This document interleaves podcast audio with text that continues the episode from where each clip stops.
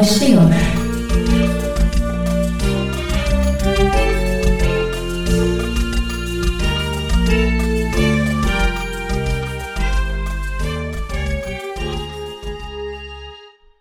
Merhaba sevgili sinema severler. Son iki programda Oscar'da en iyi yabancı film ödülüne aday olabilecek 20 aday adayı filmden söz etmiştim. Geçen hafta açıklanan 10 aday film belirlediğim bu 20 film arasından seçildi. Seçim kriterleri hakkında her yıl biliyorsunuz spekülasyonlar yapılır ve e, sonuçlar herkesi tatmin etmez ama yine de akademi heykelciğinin adresi her yıl medyanın çok ilgisini çeker.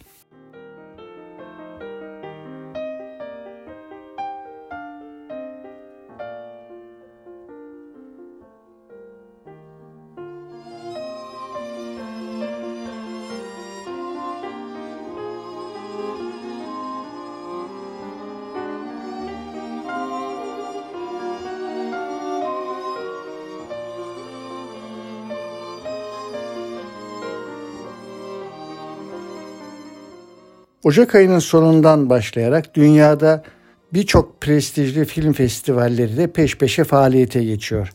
Dolayısıyla bu haftayla birlikte hemen hemen her programda dünyanın saygın bir film festivalinden söz etme fırsatımız olacak. Bu yılın ilk önemli uluslararası film festivali 46.sı yapılan Göteborg Film Festivali. Festivalde 27 Ocak 5 Şubat tarihleri arasında 10 gün boyunca Göteborg çevresindeki sinemalarda ve İsveç'te çevirim içi olarak sunulan 50'ye yakın filmden oluşan bir seçki ile 250'ye yakın film gösterilecek. Festivalde filmler İskandinav filmleri, aile filmleri, ilk filmler, belgeseller, perdede büyük yıldızlar, fokus konu ve Ukrayna'dan muhteşem görüntüler gibi başlıklar taşıyan bölümler var bu yıl. Fokus konu ise eve dönüş adını taşıyor. Ben bu başlıklar altındaki tüm filmlere değinmenin sıkıcı ve uzun süreli olacağını düşünerek sadece sinefiller için oluşturulmuş bir grupta yer alan filmleri sıralamakla ve kısaca tanıtmakla yetineceğim. When the Waves Are Gone yönetmeni Lav Diaz'ın 2022 yılında çektiği Filipinler, Danimarka, Portekiz ve Fransa ortak yapımı olan bu film ülkemizde 2022 Boğaziçi Film Festivali'nde de gösterildi ve gerçekten çok beğenildi. Sidef hastalığından ve karanlık geçmişinden muzdarip bir polisin Filipinler'deki uyuşturucu çetesiyle olan mücadelesi anlatılıyor. No Beers, İranlı büyük yönetmen Cafer Panahi'nin 2022 yılında çektiği bu film ülkemizde henüz gösterilmedi. Panahi hakkındaki film çekme yasağı nedeniyle bu filmi gizlice çekerek İran dışına çıkardı ve Venedik Film Festivali'nde jüri özel ödülü kazandı. Kaçınılmaz engeller ve hurafelerle sınırlanan iki paralel aşk hikayesi anlatılıyor. Pacification yönetmeni Albert Serra olan ve İspanya, Fransa, Almanya ve Portekiz ortak yapımı olan film 2022 yapımı. Fransız Polinezyası'nda yaşayan bir yöneticinin yerel halkla iyi ilişkiler olmasına rağmen sömürgen ülkesinin aldığı kararlar karşısında zorlanması anlatılıyor. Bu filmde sömürgeciliğe karşı uyanışları izliyoruz. Kaye Sinema tarafından 2022'nin en iyi filmi seçilen bu yapımda ülkemizde henüz gösterilmedi. See You Friday Robinson 2022 yapımı olan bu belgeselin yönetmeni Mitra Farahani. Belgeselde Jean-Luc Godard ve İbrahim Golesta'nın hayatlarının sonbaharında bir e-posta yazışmasıyla başlayan eğlenceli ve düşündürücü bir süreç anlatılıyor. İbrahim Gülistan 60'lı yılların ortalarında Brick and Mirror filmini çeken İran kültüründe etkili ses olan bir yazar ve yönetmen. Jean-Luc Godard ise hepimiz tanıyoruz. Bu ikili paralel olarak hareket etmelerine ve kabaca aynı yaşta olmalarına rağmen birbirleriyle asla yüz yüze tanışmadılar. Fiziksel bir görüşmenin muhtemelen asla gerçekleşmeyeceğini anlayan yönetmen Mitra Farahani bunun yerine her cuma bir e-posta alışverişi başlatabileceklerini öneriyor. Öneri sanat ve yaşam, insanlık ve ölüm üzerine hem mizah hem de ciddiyetle düşünen iki devin yakın zamanda İngiltere ve İsviçre'deki evlerinde çekilen dokunaklı, parçalı yazışmalarına yol açar. Belgesel bu olağan dışı yazışmaları anlatıyor. Tranquille Queen, yönetmen Laura Citarella'nın 2022 yılında çektiği 260 dakika süren bu Arjantin Almanya ortak yapımı filmin müthiş ve tuhaf bir konusu var. Çeşitli hikayelerin iç içe geçmesi, bükülmesi ve dönüşmesiyle ortaya çıkan paralel ve mistik bir öykü anlatılıyor. Bazı sinema yazarları filmin 2022 yılının en iyi filmi olduğunu yazıyorlar. Umarım ülkemizde de en kısa zamanda gösterilir. How Dare You Have Such a Rubbish Wish? Yönetmeni Mania Ekbari olan bu belgesel 2022 tarihli ve İngiltere ile İran ortak yapımı. Ekbari'nin bu cesur ve kararlı çalışması bize tarih boyunca ve bugün İranlı kadınlara yönelik baskıya yeni ve kararlı bakış açıları sunuyor. İranlı kadınların özgürleştirilmesi, sömürülmesi ve ezilmesi hakkında çok sayıda yasak filmden kesitlere dayanan açıklayıcı ve kaçırılmaması gereken bir film. Monica in the South Seas Mika Tanila ile Sami Van Ingen tarafından hazırlanan bu belgesel Finlandiya yapımı ve 1923 tarihine taşıyor. Monica'nın çocukluk cenneti Samoa'da anne babası tarafından yönetilen 1926 yapımı sessiz uzun metrajlı film Moana'nın mükemmel bir sesli versiyonunu yaratmak amacıyla adaya gidişini anlatan bu yapım şu ana kadar sadece uluslararası Rotterdam Film Festivali'nde gösterildi. Marcel, yönetmeni Jasmine Trinca'nın ilk filmi olan 2022 İtalya ve Fransa ortak yapımı olan bu film geçen yıl Cannes'da da gösterilmişti. Kayıp köpeği Marcel'i arama sürecindeki bir annenin akıl almaz bir şekilde ihmal ettiği küçük kızıyla yeniden bağlantı kurması anlatılıyor. Aeneas Man yönetmeni Mark Jenkin olan 2022 İngiltere yapımı tam bir festival filmi.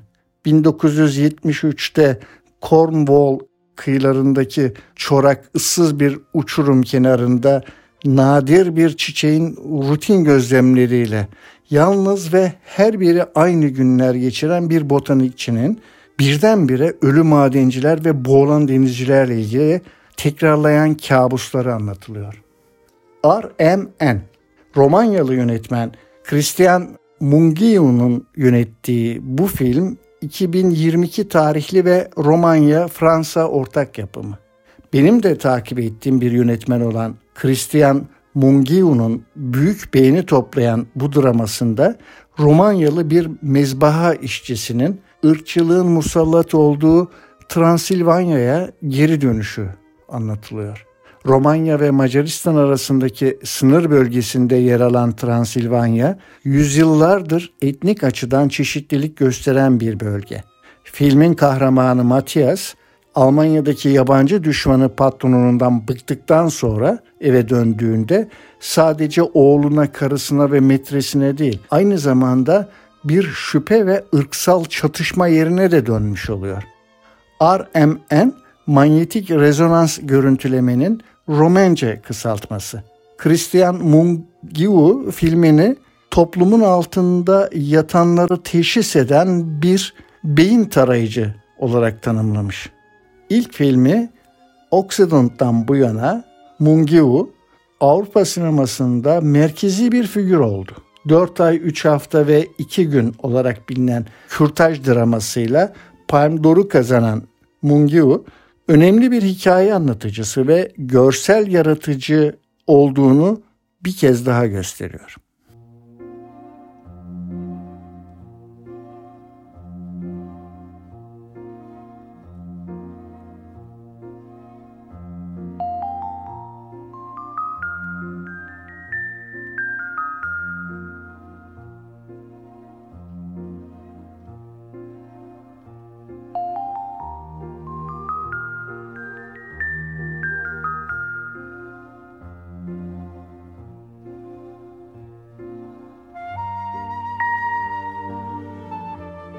Çok sevgili dinleyiciler, bu programda paylaştığım bazılarını şiddetle önerirken bazılarını seyretmeseniz de olur diyerek belirlediğim yüzlerce filmden her biri benim kişisel ölçeğime göre değerlendirilmektedir.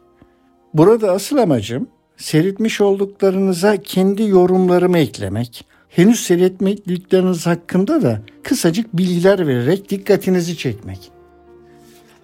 Ee, eğer bir gün aranızdan bir kişi bile bu filmden sinema bir şenliktir programında söz edilmişti derse kendimi mutlu hissederim. Tabii bu sayı ne kadar artarsa keyfim de o aranda artacaktır.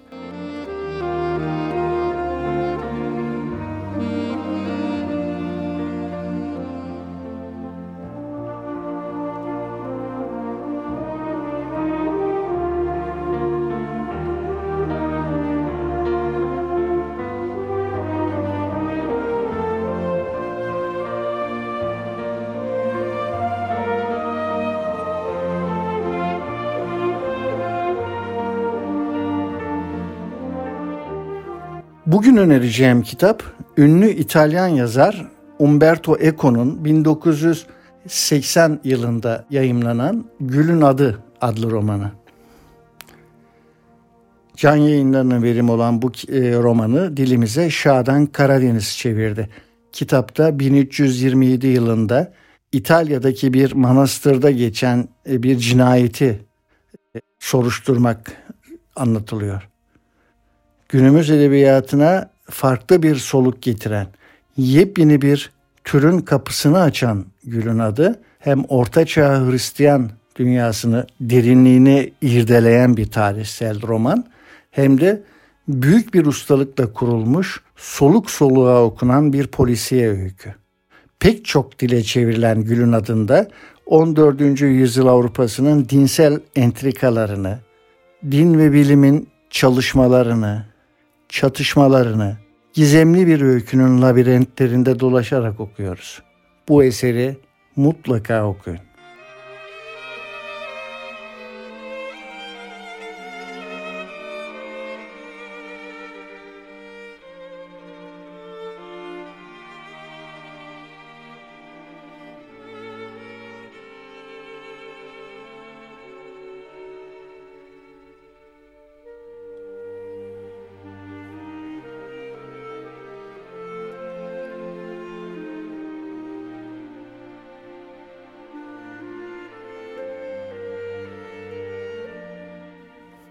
Twitter'daki hesabımda kısa yorumlarla paylaştığım filmler arasından seçtiğim 5 film bölümüne kaldığım yerden devam ediyorum. İlk filmimiz 2001 yılı yapımı Bergman Island.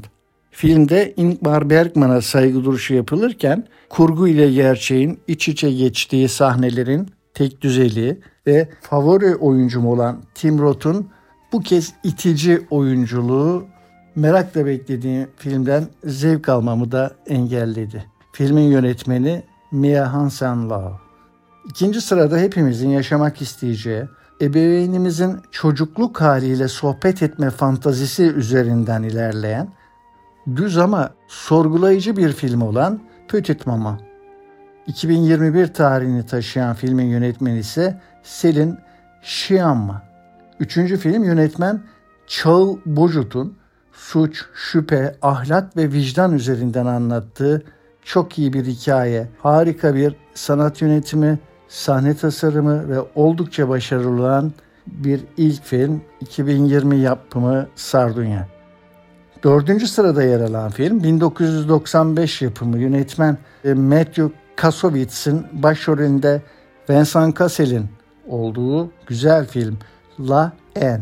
Filmde geçen yere düşene kadar her şey yolundadır. Ta ki sert betona çakılana kadar repliği film hakkında ipucu verecektir. Nihayet bu haftaki son film izik, uyumsuz, anormal bir ergenin çevresiyle yoğun tezatlarının vahşete dönüşmesini kurt adam metaforuyla anlatan 2020 yapımı vasat altı bir Fransız filmi olan Teddy. Yönetmeni Ludovic ve Zoran Bukerma. Müzik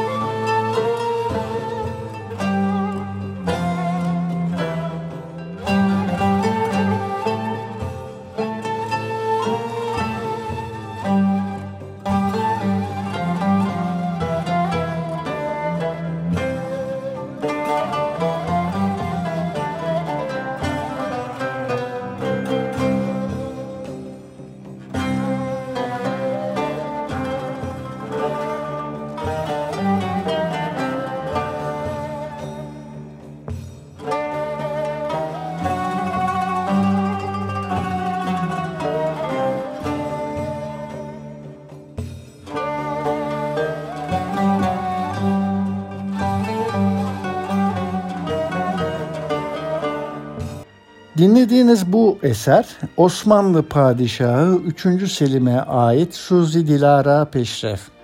Bugün çok güncel filmlere değindik. Bu nedenle Türk sineması tarihinden bir film seçerek programı bir parça da olsa genişletip renklendirelim istedim. 3. Selim'in Gözdesi, yönetmenliğini Vedat Arın yaptığı, senaryosunu Nazım Hikmet ve İhsan İpekçi'nin yazdığı, Başrollerinde Münir Nurettin Selçuk ve Perihan Altındağ Tüfekçi'nin Ayrıca kadrosunda Münir Özkul, Cahit Irgat ve Feridun Çölgeçen gibi oyuncuların yer aldığı 1950 yapımı bir filmdir.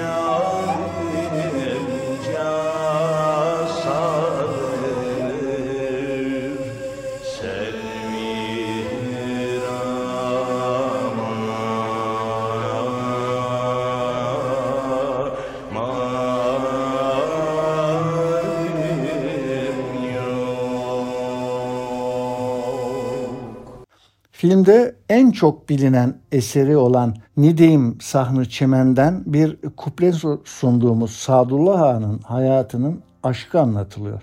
Sadullah Ağa 3. Selim döneminin Dede Efendi'den sonra gelen en büyük bestecisi. Ondan sonra da 3. Selim 3. en iyi besteci olarak anılmakta. Filmde Padişah 3. Selim'in gözdesi Mihriban Sultan'a aşık olan bestekar Sadullah'ın zindanlara düşüş öyküsü ele alınıyor. Üçüncü Selim, Sadullah Ağa'yı iffetinden ötürü hareminde musiki eğitimi vermek için görevlendiriyor fakat Sadullah Ağa'nın temrinler sırasında gönlü Dilberlerden birine kayıyor. Bu Dilber padişahın cariyelerinden biri. E, fark ediliyor bu gönüllü ilişkisi ve 3. Selim Sadullah'ın idamına karar veriyor. İdam emrini veriyor. Selim'in hiddetinin geçeceğini düşünen vezirler Sadullah Ağa'yı öldürmek yerine bir zindan atıyorlar. Sadullah Ağa da zindanda musiki ile uğraşmaya devam ediyor. Bir beste yapıyor ve yanında gidip gelen talebelerine bu besteyi öğretiyor. Bir akşam padişah huzurunda terennüm edilen bu beste padişahın dikkatini çekiyor. Bu güzellikte bir besteyi ya Dede Efendi ya Sadullah'a ya da kendisi yapabilir. E Dede Efendi ölmüş. Bu besteyi kendisi de yapmamış. O halde Sadullah ölmemiştir. Vezirlere sorulur ve gerçek öğrenilir. padişah da Sadullah Ağa'yı affeder. Sevgili sinema severler, hoşça ve sağlıcakla kalınız.